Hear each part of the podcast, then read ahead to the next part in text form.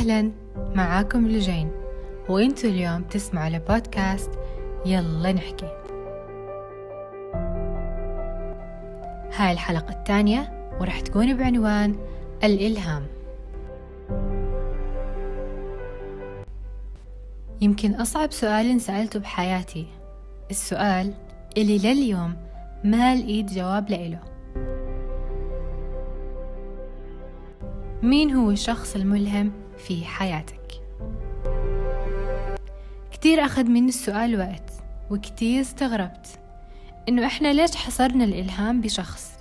ليش لازم يكون فلان وفلانة هم الأشخاص اللي لازم نمشي على نفس الطريق اللي هم مشوا عليه ليش حصرنا الإلهام بأنه مستمد من أفعال شخص وأنه لازم نمشي على نفس الطريق اللي مشى عليه ونسير على خطى هذا الشخص الملهم.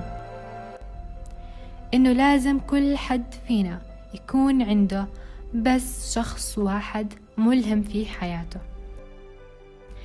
كأنه إحنا ما بنكبر بعمرنا كأنه أفكارنا واهتماماتنا ما بتتغير كأنه إحنا ثابتين على درجة واحدة من الحياة وما صعدنا ولا نزلنا من هاي الدرجة.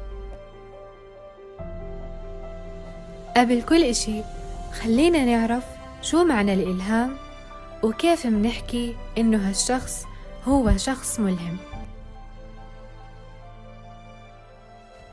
دايما بنسمع عبارة الخروج عن المألوف أو عبارة thinking out of the box.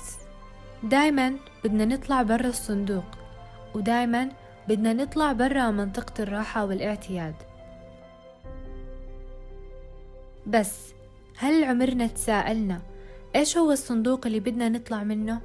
هل خطر على بالنا مين هو الشخص اللي دخلنا جوا هالصندوق؟ هل فكرنا أصلا إذا إحنا عن جد جوا صندوق ولا هاي بس مجرد تخيلات؟ وليش هالمرة ما نفكر كمان out of the box ونقلب الصندوق كامل؟ ليش ما نطلع برا الصندوق ونقلبه فوق تحت؟ وليش بس بدنا نطلع منه.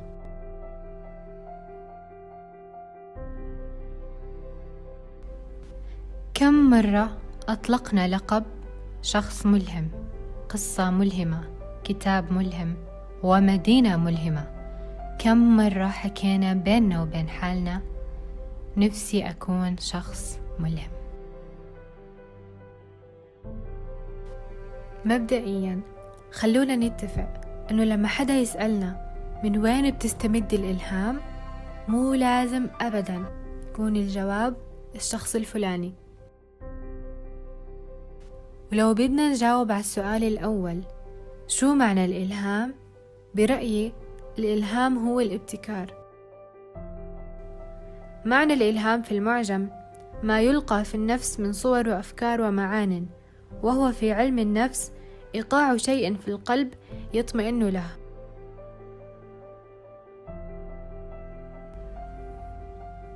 ولو إجينا نجاوب على سؤال كيف منحكي إنه هالشخص هو شخص ملهم؟ راح يكون الجواب إنه لما نقعد معاه ولا نقرأ كلامه ولا نسمع أفكاره راح نلاقي إنه هو بحد ذاته شخص استثنائي وغير عادي وإنه أفكاره مبتكرة وكلامه غير مبتذل إنه فعلا شخص غير مكرر ومش مجرد نسخة عادية من البشر. من وجهة نظري لازم يكون مليان طاقة ومندفع للحياة وشغوف فيها. أما إذا دورت بعمق على إجابة سؤال من وين بتستمد لجين الإلهام؟ رح يكون الجواب الإلهام لا يقتصر على الأشخاص فقط.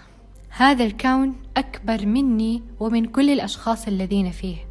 هذا الكون المليء الواسع الشاسع بما فيه من جماليات ومعجزات. أما عن لجين فهي تستمد إلهامها من هذا الكون.